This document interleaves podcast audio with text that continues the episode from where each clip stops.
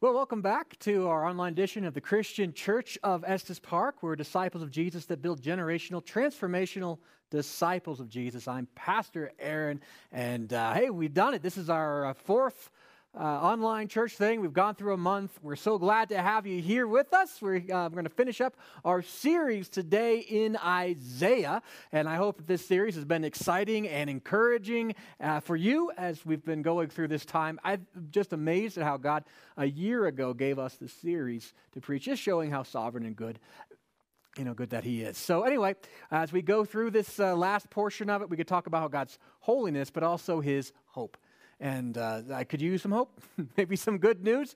Well, uh, more than just, just being the end of a series, this is also God's given us some amazing things uh, in the book of Isaiah. Look at what we have. We have His holy name that we get to take, and uh, the power of Christ's name to not just save, but also in our lives to be able to go to God and talk to Him. We've got God's holy protection over us, that He's going to keep His word to us, regardless of what we deserve, but because He is good, He will protect us, and it's based upon His holy promise. Not like anybody else's promise, God's promise to save us and to take care of of us, his children. And of course, the greatest promise he's ever given us it's that holy salvation a type of salvation that is unlike anything this world has to offer that we were saved by god's grace through faith and that holy name jesus christ as our lord and our savior and we have such amazing good things. And today we get to complete uh, this with, I think, the best news of. Also, I'm glad that you're here, but we have all of those amazing things because we remember our memory that our God is not like anything else. Our God is holy, holy, holy, is the Lord God Almighty. The whole earth full of his glory. And so as we finish this series up, I encourage you of this memory verse that we have for the series. Let's just do it one more time together. Here we go. Three, two, one. Holy, holy, holy is the Lord Almighty. The whole earth is full of his glory.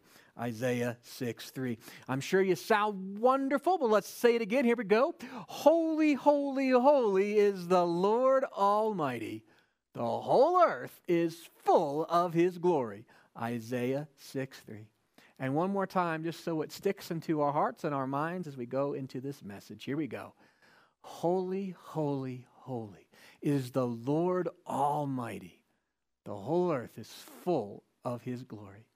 Isn't it awesome that our God isn't, isn't just holy, but that He's almighty and that He's Lord, He's in control, and that He's in this world right now with us? And He's not just in this world, but He brings His glory with Him to this world. And He's not just in one part of this world, but He's all over the world. The whole earth is full of His glory. Oh, we serve a great God. You know, if you have your Bible, why don't we turn it to Isaiah 55? And you remember, there's uh, as we go through this awesome book of Scripture. We kind of got near the end of it.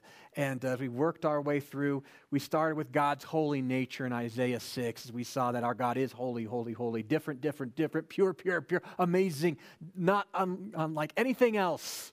Our God is, is amazing.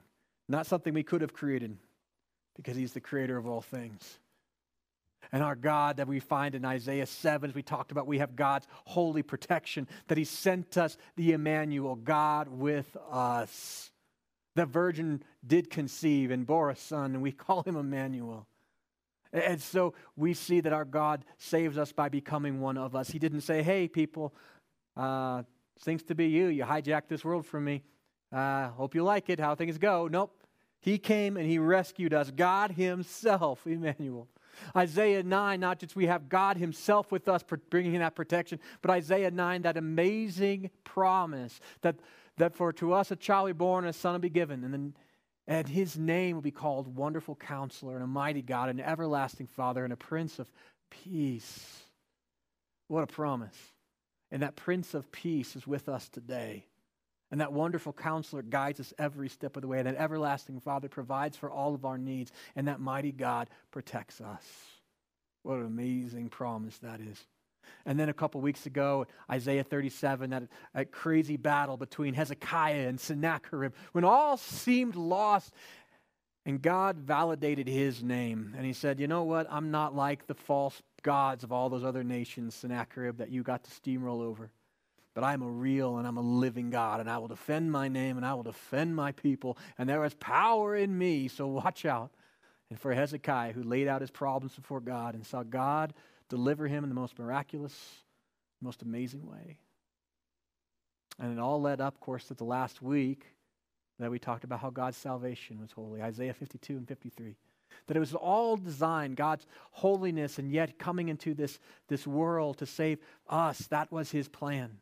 That was his design all along, was to come and not put our sins upon our shoulders and, and so he could condemn us. But no, he sent his son to the world to save the world.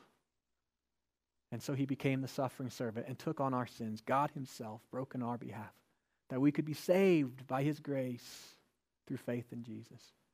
And all of those things, all of those things give us comfort, right?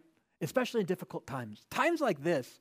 Times like this where I know a lot of our church family and a lot of people in our community have lost their jobs are wondering, you know, what's happening. They're hoping that the, the stimulus checks will come in, but that's only short term. They're looking for what, what, what do we have? What is God going to help us with? At a time where, uh, you know, the virus is still out there, it's like some weird specter that could get you if you get too close to somebody. It's there. In times like this, isn't it awesome that our God is, is holy? He's not like the rest of this world. He's not freaking out. He's not wondering what's going to happen. He, he knows what's happening. He was God before this. He'll be God after it. He's still on his throne, still cares for us and his people. We're all right. We're okay. His promise is true. His salvation is with us. His protection is with us. His promise is with us. His presence is with us. And so we have his comfort. I think that's one of the powerful things about Isaiah as we've gone through. But you know, all of that, even the salvation, it's not the end of the story. I mean, you would think that it all led up just to the salvation and that we can be saved by God's grace, that God would save even us, sinful people. That it would be amazing that He would do that. Would be you would think that is that is the pinnacle. That is amazing that God put on flesh. The immortal became mortal and died on our behalf of our sins, and then though dead, He became alive and rose again, and that He brings salvation to not just the Jews but to everybody in the world. That's pretty good. It's pretty good. but that's not the end of the story. It gets even better. Even better. You see, God's holiness is what this whole book is about, which talks about, it, you know, God is different, and since we're his people, we need to be different. And therefore, there's consequences when we don't live different because the world is broken. The way of the world is a way of brokenness, it's a way of death. There's a way that seems right to people, but it always ends in death. And he says, I want you to be different than that. I don't want you to be dead. What's different than death? Life. That's pretty good. And that our God's holiness is, is a big part of, of Isaiah, but it's not the only thing. You'll notice the sermon series is not just holiness, but there's something better. There's hope. Hmm. and that's what we get to when we get to the very end of this. Our hope is different. It's a holy kind of hope. It's not like the hope the world gives, like I hope the stimulus check comes in, or I hope that the virus goes away. I hope that they get a really great cure that just eradicates things. God's hope that He gives us is a much better hope, and it's a much different kind of hope than the world gives. And so we pick up this talk about that hope in Isaiah 55 as a prophet. He, he proclaims it. In, in Isaiah 55, verse 1, he says, Come, all you who are thirsty, and come to the waters. You who have no money, come, buy and eat. Come, buy wine and milk without money and without cost. God, when He invites us to come, it's not, hey, I want you to come because I can get something out of you. You know, every religion is based upon is based upon what you have to give. Every religion has rules and regulations, and if you are a good boy or a good girl and you do all of the things, then you get good things. And part of that being your salvation, part of that being protection, part of that being the future, what you can earn. But this is holy. this is different. Come, you are thirsty. Are you thirsty? Uh, are you are you a person that has no money? Is that is that something that maybe ring true right now? Jesus doesn't say, "Hey, come back when you get your life together." The Word of God doesn't say, hey, come back when you have got something to offer. It says, come. Come now. You see, Jesus didn't come for the strong, but for those who knew that they're not strong. I'm not kidding. Look at the words of Jesus in, in the Gospel of Mark, chapter 2. Jesus said to them, It is not the healthy who need a doctor, but the sick. I have not come to call the righteous, but sinners.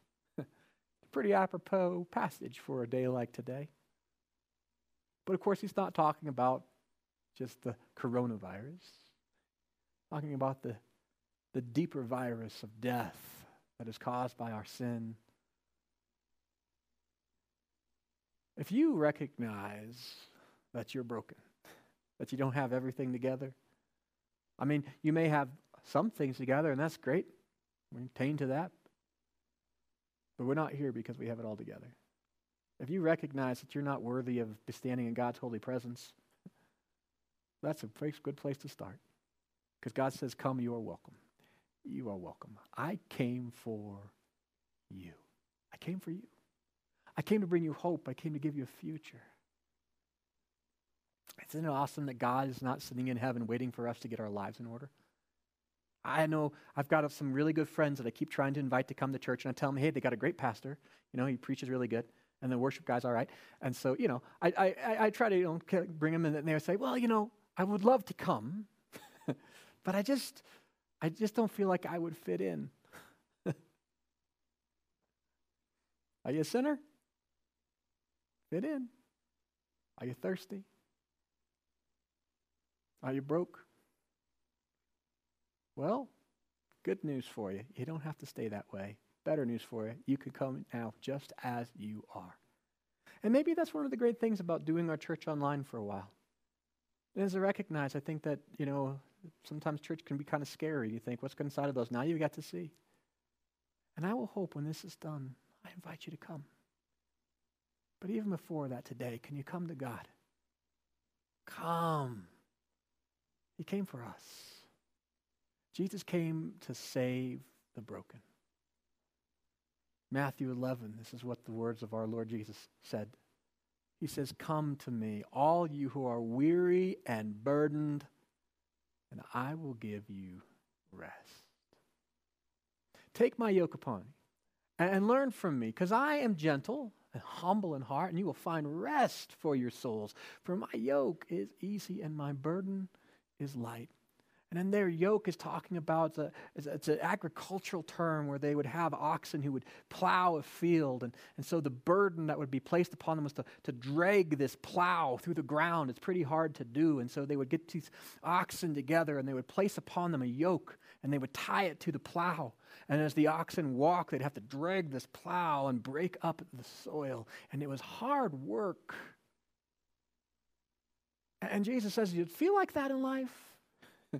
You ever feel like you are just weary? Like just going through life is like dragging a plow of the earth. It's just hard. Yeah. Welcome to humanity. It's part of the curse. We hijacked this world from God, and He said, Well, I'll let you run it, but I'll let you run it, which means that I'm not going to be here running things for you, which means that, you know how I grew everything in the garden for you? Well, it's one of the consequences. Now you have to grow the things in the garden yourself. And by the sweat of your own brow, you're going to eke out an existence. Life's going to be hard. Work's going to be frustrating. Life will be hard and frustrating. And Jesus says to us who are broken, who are, who are weary, He says, Are you weary? Are you burdened? Come to me. Our God came back to us. And He didn't wait for us to get our lives in order. He came to us and said, Come. And more than that, he didn't just come to gloat and say, I'm going to do what I'm going to do, and I'm going to watch you guys try to figure it out. He says, Come and I will help. In fact, I'll take that yoke that you have. I'm going to take that burden, and I've got a different kind of yoke. We're plowing a different kind of field. And it's not hard. It's a work of grace, it's a work of trust, it's a work of faith, it's a work of goodness. It's like going back to the garden. Jesus says, I want you to have this. And so, in his kindness, we, we remember God's holiness. That we, that we see that Jesus has come and, and you will find rest. That we remember that our God is not like anything else. He's not like the gods that humans invent. Our God is holy, holy, holy. He doesn't place upon us this burden that says, Come and therefore uh, come to me if you're and burdened, and I will give you more, more work to do. Our God is not like that. And think about how amazing this is. Who are we to commune with this God? Who are we? Who have hijacked this world from Him, who have not lived the perfect lives, who have come broken and sick, in need of help? Who are we to come before God? Well, we're the ones that are made holy by Christ. That's who we are. We're the ones He has made holy. Look at verses 2 and 3. And there it says, Why spend money on what is not bread, and your labor on what does not satisfy? Listen, listen to me and eat what is good, and you will delight in the richest fare. That is an amazing thing. That there is nothing any of us can do to purchase God's favor. Believe that. There's nothing that God wants us to do to purchase His favor. He says, I recognize that you don't have what it takes, that you've broken my covenant, you've done bad things, you've lived in sin, you haven't got your everything together, and even the good things that you do oftentimes aren't done with right motives. I get it. I want you. And I want you to come. And so he says, Stop wasting our lives trying to earn his favor and earn his love. He's not like that, he is different. The great news is we don't have to do, we don't have to earn our place in the kingdom.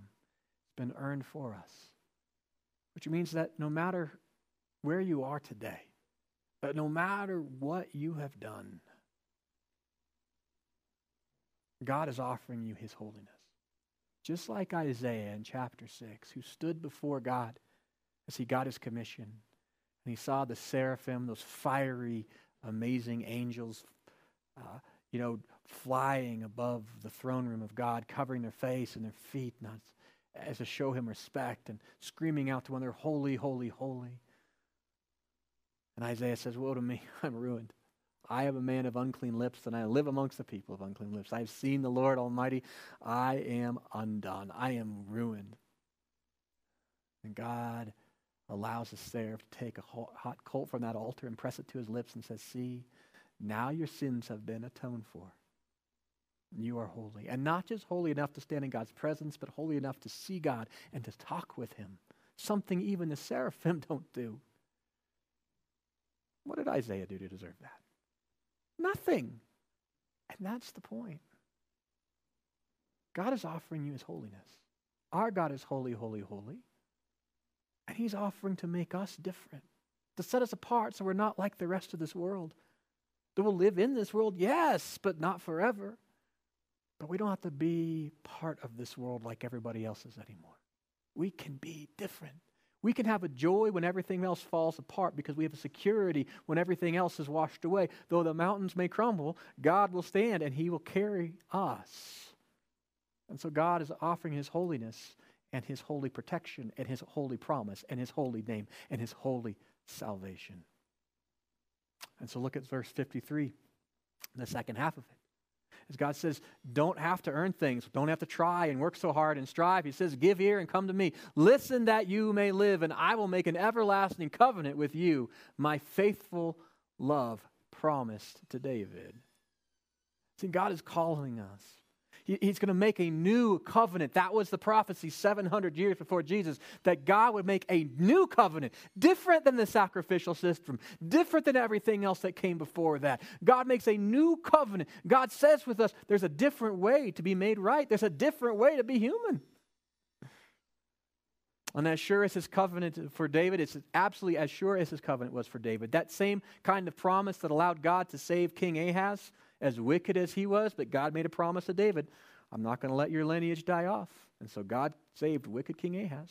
The same kind of love that saved Jerusalem uh, uh, the time Sennacherib was attacking Hezekiah, that actually saved an entire city miraculously. That same love is protecting us. It's for us. That's what it says. The same covenant, make a covenant my faithful love promised to David. God has promised to love you and me with the exact same kind of love and fervor and dedication that he loved King David. Why? because God is holy. He is good. You see, Jesus is, is amazing. And so he goes in the next passage and says, See, I have made him a witness of peoples, a ruler and a commander of the peoples. That's the suffering servant. That's the one who came and took upon our sins and died and rose again. He says, Listen, I want you to come and I want you to have and enjoy all of my riches. I want you to have these things. And I want to love you like I love David, and I will love you like I love King David. And how am I going to do it? Well, I made Jesus. I made him a witness to the peoples, a ruler and a commander of the peoples. That Jesus, his name is holy. It matters, it's different. You're not saved because you're religious. You're not saved because you have faith.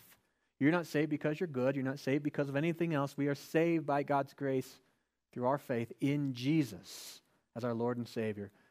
As we remember that wonderful passage in Acts, the, the, the, proclamation from the Apostle Peter that there is no other name under heaven by which men must be saved, that Jesus saves us. We have a new covenant with God through him. And, and Jesus' name is remarkable and holy and proclaimed now throughout the entire world.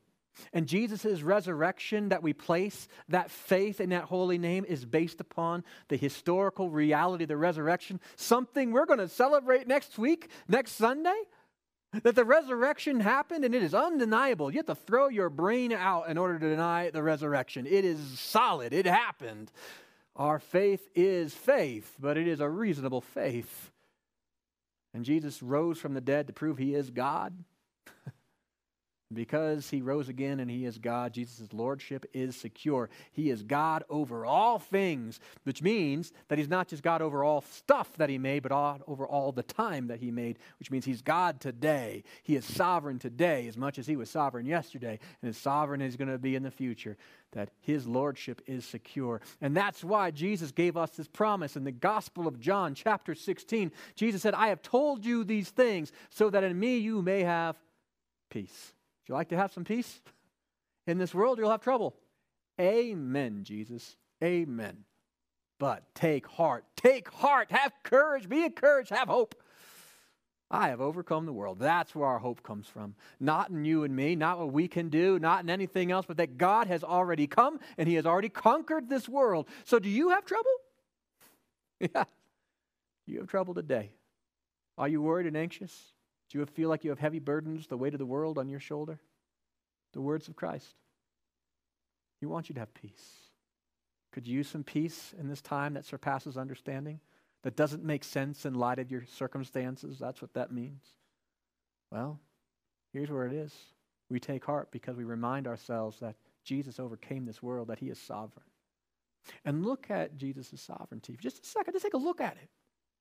Jesus is in control, not just of little things, but of all things. He's in control of health. We're all worried about a virus. And for rightly so, it's a big virus. We're concerned about it, but our, should we be paralyzed with our fear? Let us remember that Jesus is bigger than a virus. Was Jesus able to heal people? Yeah. In his ministry, well testified by tons of eyewitnesses. He was able to heal people from all kinds of things, from leprosy. That was kind of contagious and scary. Or how about blindness? That seemed pretty darn permanent. No one knew how to do anything with that. Or how about death? That's kind of a serious health condition. And he was able to heal people from being dead, raise the dead. Is Jesus sovereign and in control over our health? Yeah, I think he's got it under control. How about our wealth? How about that? I mean, is Jesus able to, to take care of us? Look at the promise that he gave us. He says, Listen, uh, look at the birds of the field. And actually, right now, if you could see birds, do you see them all scurrying around like, oh no, what are we going to do? no. Their Heavenly Father sees them, and Jesus says, look, He takes care of them. And guess what? It's springtime, and sometime the snow will stop falling, and the, the flowers will come back. I promise it'll happen. And when it does, you don't see the flowers out there wondering, worrying about, well, am I going to be okay? Are we going to make it? No, they are taken care of. And Jesus said, God can handle those things, and you're not much aren't you a lot more valuable than a flower which grows and then basically it goes to seed and dies? Or aren't you more valuable than a bird? You're his child. He said, You know what? If you seek me, my kingdom, and righteousness above all else, if you're one of my children, You're not going to be have to worry. God is in control over finance. He's bigger than that. He can provide manna from heaven if you're walking through the desert. He can provide water out of a rock. Jesus was able to get coins out of a fish's mouth. He's able to take care of finance. He's sovereign over that. He's in control, so we can trust him. Is Jesus in control of nature? Should we worry about, I don't know, the next fire, the next flood, the next big catastrophe? Well, isn't Jesus able to make an entire storm just stop just by saying, hey, be quiet, I want to take a nap? Yeah, Jesus is powerful. He's sovereign over nature. Or how about even the spiritual world where, you know, the demons and the mighty forces of darkness out of the world, like all the poltergeists and scary things. Uh, Jesus, wasn't he in control over those things as well? I mean, he had an entire legion. That's an army of demons that dwelled in one guy, run up to him and surrender without even doing anything and beg for mercy. Our God, Jesus, is sovereign. He's in control of all things in the world, in nature, and in the unseen. And we're with him. More importantly, he's with us. And so, you have trouble? Take heart. Jesus overcame this world. He knew about today. He called you into the day. He's got the grace for you today. He's going to carry you through today. He's going to carry you through tomorrow. But we need to make sure we're with him. That's what we need to do.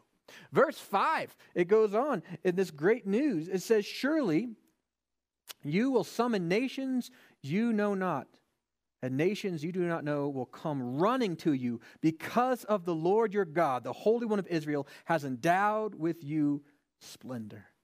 And he's talking about Jesus. that, that in the entire world, has there ever been a name that brought such salvation, such peace, and such hope? That all over the world, even today and next Sunday and the Sunday after, as we celebrate the risen Lord Jesus, he will be lifted and celebrated. What a prophecy 700 years before he was born. To all people. And Jesus' heart is for all people.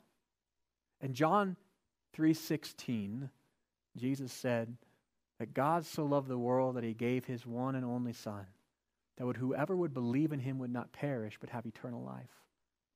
The next verse that God did not send his Son in the world to condemn the world, but to save the world through him. And God has a heart for you. If you're in this world, he's got a heart for you. Matthew 28. Jesus told his disciples, Go to all nations, all different kinds of peoples, and make disciples, baptizing them in the name of the Father and the Son and the Holy Spirit, and teaching them how to live this new life, obeying Christ in all of his teachings. And he said, And be sure of this, I'm with you I'm not going to leave you. I'm with you always to the end of the age. It doesn't matter where you are today, God loves you.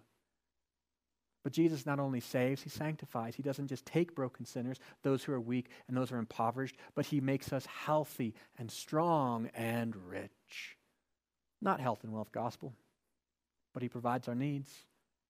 And ultimately, when we go to heaven, oh, the splendor, oh, the splendor. It's going to be worth it really, really worth it. Jesus right now making a mansion for me. I'm pretty sure there can be some pretty awesome rooms in that mansion. But even today, he's doing something in me. He's sanctifying me. You see, Jesus says that I'm a new creation, and God calls it anyone who is in Christ is a new creation. We read that in 2 Corinthians chapter 5. You should go read it. It's amazing that if you were in Christ, you died to your old sins. That's why we are baptized and we are born again, a new creation, a whole different kind of person, different than before. And He makes us different than we were before. And unlike before, we made ourselves in our own images and didn't do a great job, in Ephesians chapter 2, we find out that, that God makes you into his masterpiece. He's not even just like, yeah, I made you. He's, God's not going to be ashamed of you and get to heaven. He's going to be showing you off. He's going to be like, hey, Gabriel, look what I did. And Gabriel like, wow, that's awesome. That's what our God is doing in you and me, and not just in the hereafter, but in the here and now. He is transforming us. He's giving you gifts and powers and ability in his very own presence.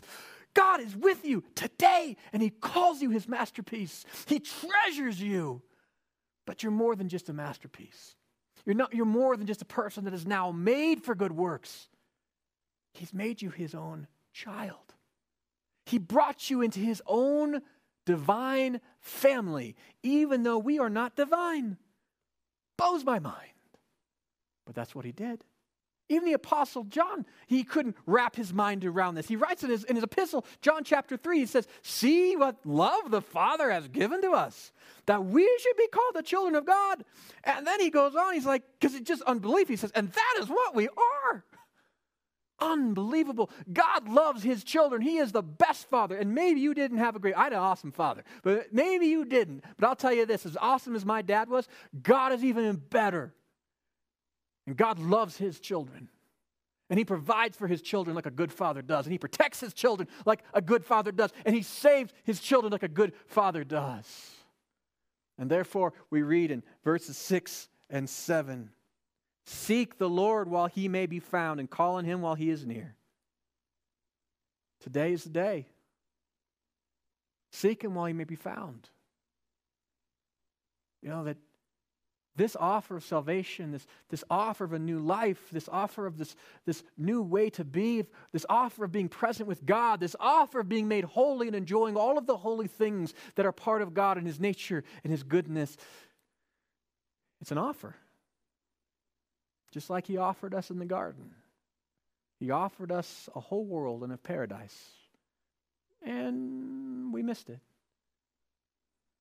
But He offers us again a new way not based upon what we deserve, but what He has done. And so today is a day of salvation. Let's not squander it. Next week, we celebrate Easter, the resurrection, the historical reality of God becoming flesh and dying and raising again, proving that He is with us. When people say, What's the evidence of God?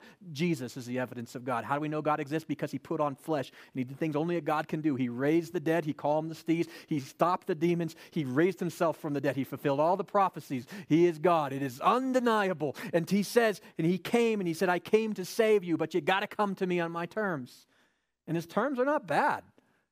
God could have said, hey, come to me and, you know, cut off your left arm and, and uh, you know, uh, make sure that you eat uh, Brussels sprouts every Tuesday. I mean, he could have said that, but he didn't. He's got something much better. He says, I want you to do this. I just want you to come. I want you to come to me in my grace through faith. Well, what do I need to do? By faith. I want you to come. I want you to enjoy all the riches that I have because you can't purchase them anyway, but I want you to have them. That's what he says. Isn't that good news?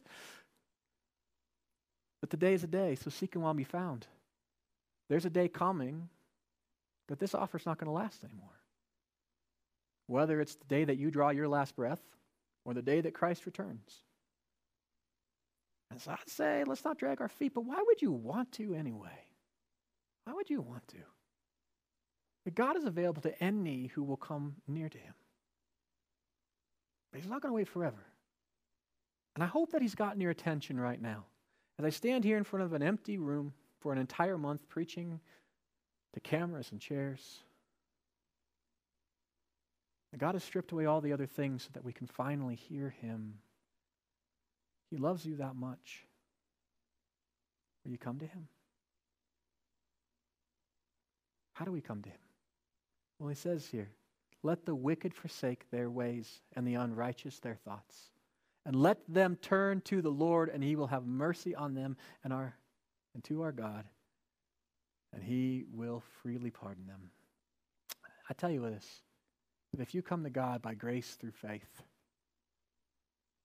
it's the most amazing thing that our God's not may he might he might accept you. The promise is that he absolutely will accept you. He's accepting you. He's already done the work. He's done everything for you while you were still his enemy. Christ died for us. So he says, Come. And so, what do we need to do? The first one is we have to believe in him. Let them come to, and turn to the Lord. Will you believe and trust? The evidence is there. And plus, what else do you really have? How we going to get an offer like this ever again? And it's an amazing one. And God pleads with you. He says, Please Turn to me. Believe in me. Trust me. That's a mental assent. It's a trust. Even you're going to have doubts, but it's okay. Trust in him and confess him. So it says is to, to say that Jesus is my Lord and Savior with your lips and with your life. To say, I'm going to live that way. That's what it says here. To turn from your unrighteous thoughts. To say, I'm not going to live that old dead way anymore. Why would I want to anyway? And we call that repentance. It's an expression of faith. It's just changing how we live. I invite you to repent. He invites us to the waters of baptism, where, where, we express that wonderful faith by, by being buried to the old life and raised into a new life, letting the sins wash off and to receive that holiness, that purity in the kingdom of God. And then he invites us into this wonderful church family. And believe you me, we're going to meet together again, and I hope that it's very soon. And when we do, you're going to see this family. And I should hope over this last month it has grown.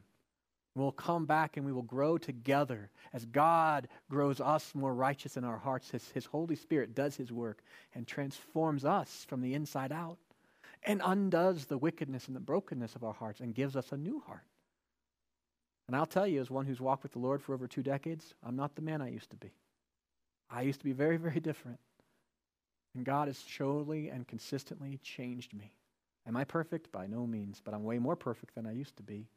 And God is at work, and He continues to work in me, and He will be at work in you. He's a sanctifying God. So in verse 8 and 9, you say, Aaron, that seems, that seems too good to believe. And I would say in this world, yeah, usually when things are too good to believe, don't believe them. But God anticipates this, and He writes in verse 8 He says, For my thoughts are not your thoughts, neither are your ways my ways, declared the Lord. As the heavens are higher than the earth, so my ways are higher than your ways, and my thoughts higher than your thoughts. God's not like us. Just remember that He's holy. You're going to have doubt. Of course, you're going to have doubt. How could you not have doubt? That's okay. Doubt is good, it's honest. Because God's different than us. He's bigger than our brains. Do we fully understand him? No. If I fully understood God, my brain would be bigger than God. God is so massive, we couldn't invent him. Think of the Trinity. What human? We can't even understand it. We know it's real. It's not a contradiction. God is not three and not three, He's just three and one. Wow, I don't know, bigger than our brains. How about God's sovereignty and your free will? Will you ever be able to fully comprehend that? How God is sovereign over all things and yet gives people perfect free will? No. It's not a contradiction, though. It's an enigma. Yeah. And God says, listen, I'm different than you. I'm holy. I'm way more different. You're not going to get me. You're not going to be able to wrap your brain around me. But can you wrap your arms around me? Can you do that? So if you have doubt, good, bring it to God. That's one of the reasons we named our son Thomas. Not only is his grandfather a really awesome guy, but the Apostle Thomas was pretty great. I love the fact that he was honest and said, I've got doubt. and God didn't chastise him. He said, okay, come find out. And so God's calling you into a salvation you don't understand. That's okay. He's not saying understand it fully. He's saying come while there's time. Come while the offer's available. Come while you still may. Come and enjoy it freely. And recognize that God's bigger than your brain. So we trust Him. But because He's bigger than our brain, recognize this too that God is bigger than your sin. And you might say, Aaron, I'm so broken. I've done so many things. I've tried to change. I've tried to do all this stuff. God can't save me. God can save anybody. God can save anybody. He can raise the dead. He can save anybody. you are not too big for God. And God is bigger than your problems, too. Just like you say, I don't understand how he's going to do these things. God has solutions that you can't even fathom, and he's at work, and he's got the power and the ability to put those solutions into place. God has the ability to take care of his people in a way that we would never comprehend or expect. God is bigger than our problems. God is bigger than this virus. God is bigger than the economy. God is bigger than our health. God is bigger than all the things that weigh upon us that we're so worried about. God is bigger. And the reality is that those things are oftentimes bigger than us. And God never promised that he wouldn't give us things more than we could handle. That is is such a lie. God promised He wouldn't give us more temptation than we had the ability to handle, so we could never blame Him for our sin. But God, why would He not give us more than we can handle? This world is more than we can handle. That's why we need Him. but He promises this that He will never allow there to be anything in this world that He can't handle. Because He's bigger than it all, and He's overcome the world. And He promises this that if we are His child, if you've been saved by grace through faith in Jesus, that he's yours and he dwells with you and he will never leave you nor forsake you and his promises are sure and there's nothing in this world in heaven and in hell in life or in death or anything that could happen that will separate you from that great love in christ jesus so god is bigger than you He's bigger than your brain. He's bigger than your sin. He's bigger than your problems. He's big enough to save, not just in eternity, but right now. Isn't that a great passage? And all of this, the point is this is that God's hope is holy. Our hope is not like the rest of the world. Most of us hope, I hope God, I hope that the world will, will have things. I hope that my check will come in. I hope that we'll have a solution to this. I hope I don't get sick. It's all on these contingency things that may happen or not. What makes our hope in God different is it's not something that's contingency, it's an absolute assurance. My hope is in God. He has overcome the world. My hope is in God. He is my provider. My hope is in God. He is my protector. My hope is in God. He is my Savior. And so, what can this world do to me? If I get sick, does God not have the ability to heal me? Or even if He says, I, Aaron, I'm going to allow you to be sick, is He not big enough to do something even better through that sickness, as He promised? That He does not allow anything to happen to His children, that He's not actively at work redeeming and doing something for their good and the good of His kingdom? Yeah. So let me ask you this morning who are you trusting in? Are we trusting the economy? Are you trusting in a good job? Maybe a, a bailout check? Good health or youth? Social distancing or doctors? Those are all good things. But God's sovereign over all of them. And we're going to live wisely and we're going to do things that God told us. We're not going to tempt God and be stupid because He'll let us suffer the consequences of that. I'm not going and licking sick people. But my trust ultimately is not in any of those things. I know that my God is sovereign in the midst of all of it, and He's holding me. And so I have a peace in the midst of this time, and I hope that you have that too. That our hope is in God, and that hope brings us peace, and that peace brings us stability. And that stability provides us a platform to serve and to love other people and to care for them. Now that I know that God has me, don't I have the ability to share good news with others? And to share the good things that God has given me with those in need? Can I do that? Yeah. Can you? Yeah. so let's turn to the God today while we still can. And that's really our application. Let's put our hope in Jesus. In this time, for our salvation and our protection and, and, and in his promise, let's put our hope in God. Let's put it in his holiness. Let's put our hope in, in the Heavenly Father knowing that He's there to save us. Put our hope in God's Holy Spirit to counsel us and guide us and transform us from the inside out. Let's, let's put our hope in Christ to carry us in this time and through this time to do great things. And so, on your connection card, as I bring this series to a close, on there's next steps, and I love to have your next steps. And thank you for those. The many of you who are filling out those connection cards. It is really awesome. One is it just helps me connect with you each week and to pray with you. And I want you to write your prayer request down. Please take a moment and write out your prayer requests. I, I love to pray for you. Even if you're not part of our Christian church family, please, God is amazing and He listens to us and He does amazing things. So let me pray with you. Write those down. But also on that connection card, there's some things I'm going to challenge you to do. Just small commitments. I mean, what else are you doing? You're stuck at home anyway. So here you go. First one uh, memorize Isaiah 6 3. Remember, after the series is done, tattoo it to your heart and your soul that holy, holy, holy is the Lord Almighty. The whole world is full of His glory. If you remember that, you're not going to be terrified by the things, wondering, is God with us? No, He's with us. God is glorifying and bringing all things together for His glory. So we recognize He's not like anything else, so we can trust Him. He's higher than we are, but we can trust Him. He's at work today. Maybe something you want to commit to is the next one is to, is to read Isaiah chapters 56 to 66. That brings you to the end of the book. And if you've done that uh, all the way through, you've read the whole book of Isaiah. Congratulations. Woo, that's awesome. But I think you're going to find as you go from 56 through 66, you're going to find some really awesome things as we see God's hope and how it fulfills. Uh, and it gets even better. I mean, the news gets even better. Encouraging read this week. Or maybe for you, your action step this week is to put your hope in God to say, you know, I've been anxious, and this is how we do it. When you feel anxiety, when you feel worry, you feel, you know, you feel those inside. What we need to do is you put in your hope in God. You're saying, you know what, Lord, I would really like to not get sick. Lord, I would really like to not go broke. Lord, I'd really like to not lose my house. Lord, I'd really like to not have whatever, right? Important things. And you, you lay out those problems before God. And you say, God, these are all those things, and, and these are my suggestions of how I think that I want to do it, but I'm going to put these before you, and I'm going to trust in you, and I'm going to ask for wisdom and direction and guidance in this, and I'm going to ask you to help me and, and to go through this. And then, as you do that, then you uh, walk in righteousness. God will never answer his, his, your prayers by asking you to do something that's in contradiction to his stated will. So, uh, one of the best things you do is uh, Jesus said, you know, are you loving God first and above all else? Is your action that you're going to do uh, taking into account other people at least as much as yourself? Are you loving others at least as much as you love yourself? All right? Are you treating others like you would like to be treated? That's a great thing of guidance. So you're putting your hope in God and saying, God, I'm not going to try to shortchange you. I'm not going to give up my, my service, my tithe, my prayer, all that kind of stuff. God, I'm going to give you what's due you.